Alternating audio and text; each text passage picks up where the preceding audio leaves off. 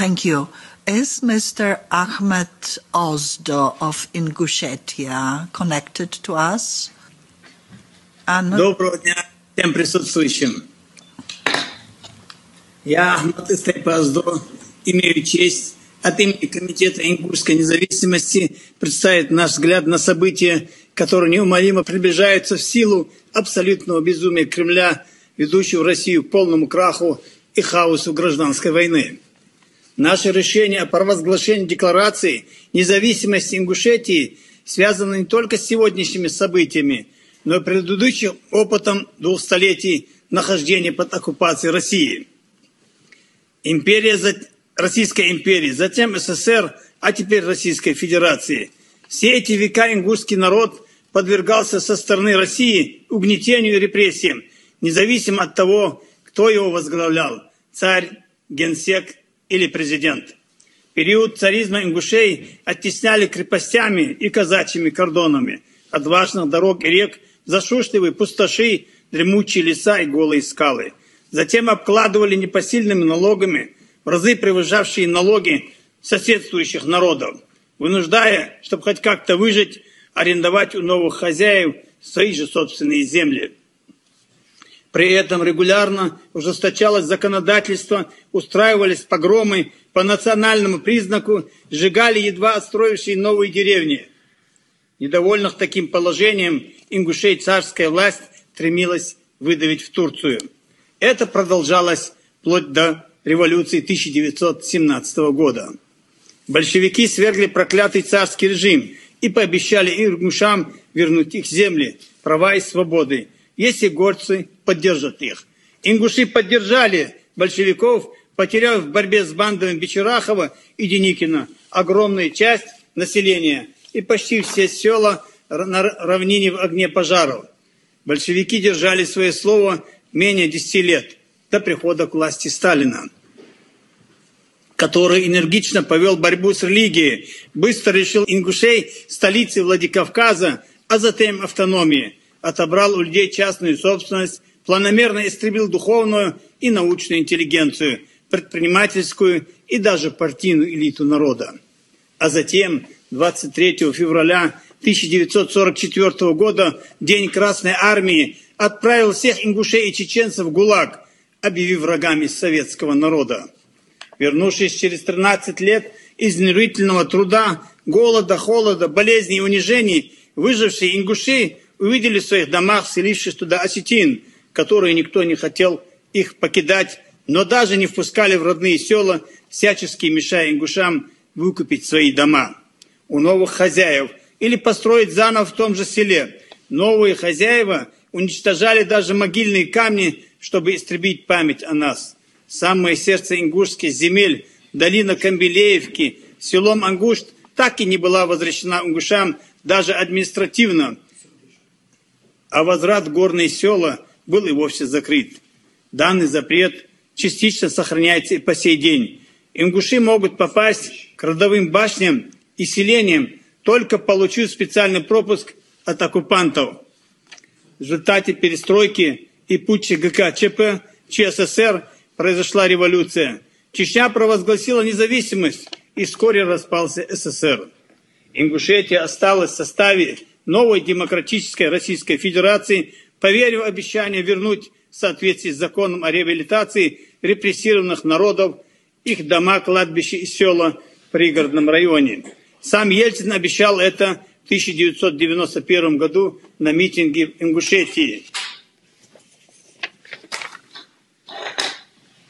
Но вместо этого уже в 1992 году в пригородном районе русской армии была устроена этническая чистка гражданского населения ингушской национальности, стыдливо прозванная впоследствии осетино-ингушским конфликтом, хотя мародеры и вандалы из осетинских банд формирования во втором и третьем эшелоне были лишь на подхвате у регулярных армейских сил Российской Федерации, вооруженных тяжелой техникой, артиллерией, авиацией, применявших без разбора по мирным ингушским селам.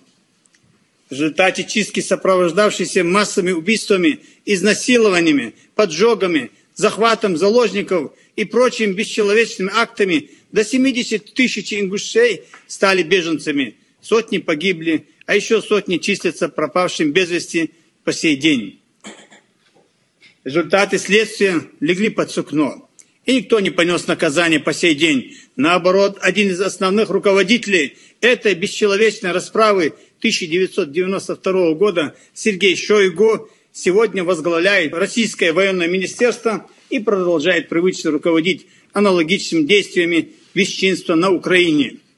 И вот теперь, после 30 лет террора, похищений и бессудных казней людей, абсолютной коррупции, методичной борьбы с устоями ингушского менталитета, направленной на разложение наших традиций и обычаев.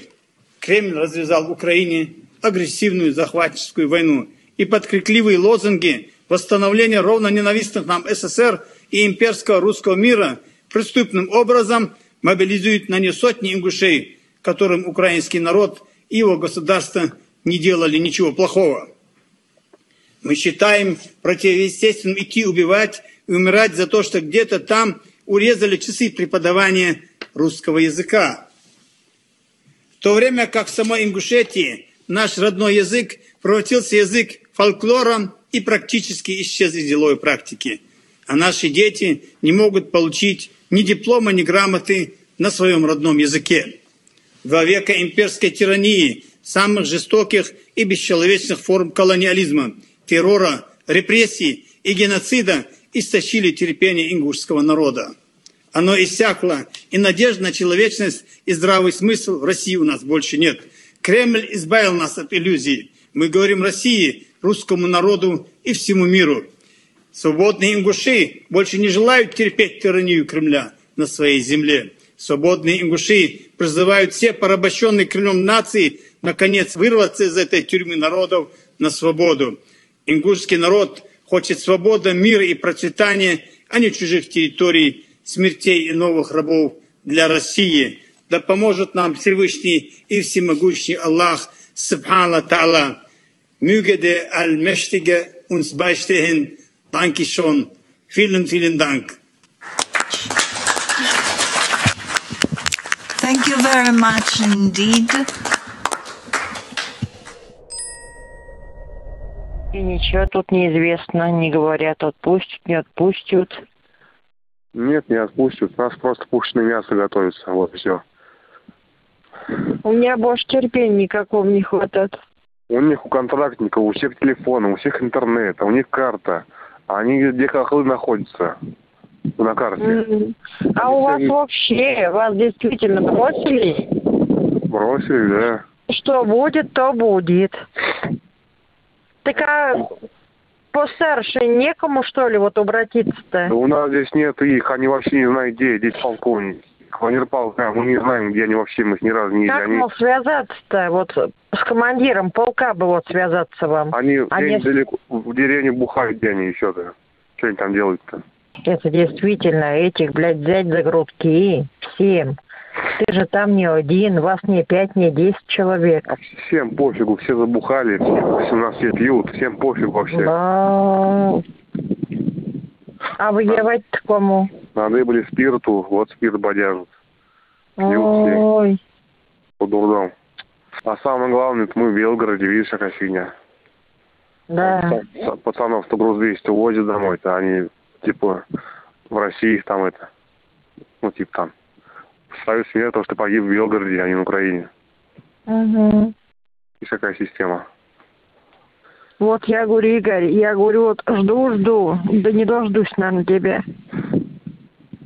Это вот какой сердце надо? Ты, получается, десантник, да, Псковский? Да. Призван был мобилизован в Псковскую что, дивизию, да? Да. Десантную. Я понял. И сколько у вас там таких молодых? Четыре роты, даже больше. Четыре роты? Что касается наших пленных, сказали наших пленных, короче, вы в плен не берете, да? Да, расстреливать. Понятно. То есть даже если руки подняли вверх, сказали расстреливать, да? Да. Даже если без автоматов, без броников идут. Понятно.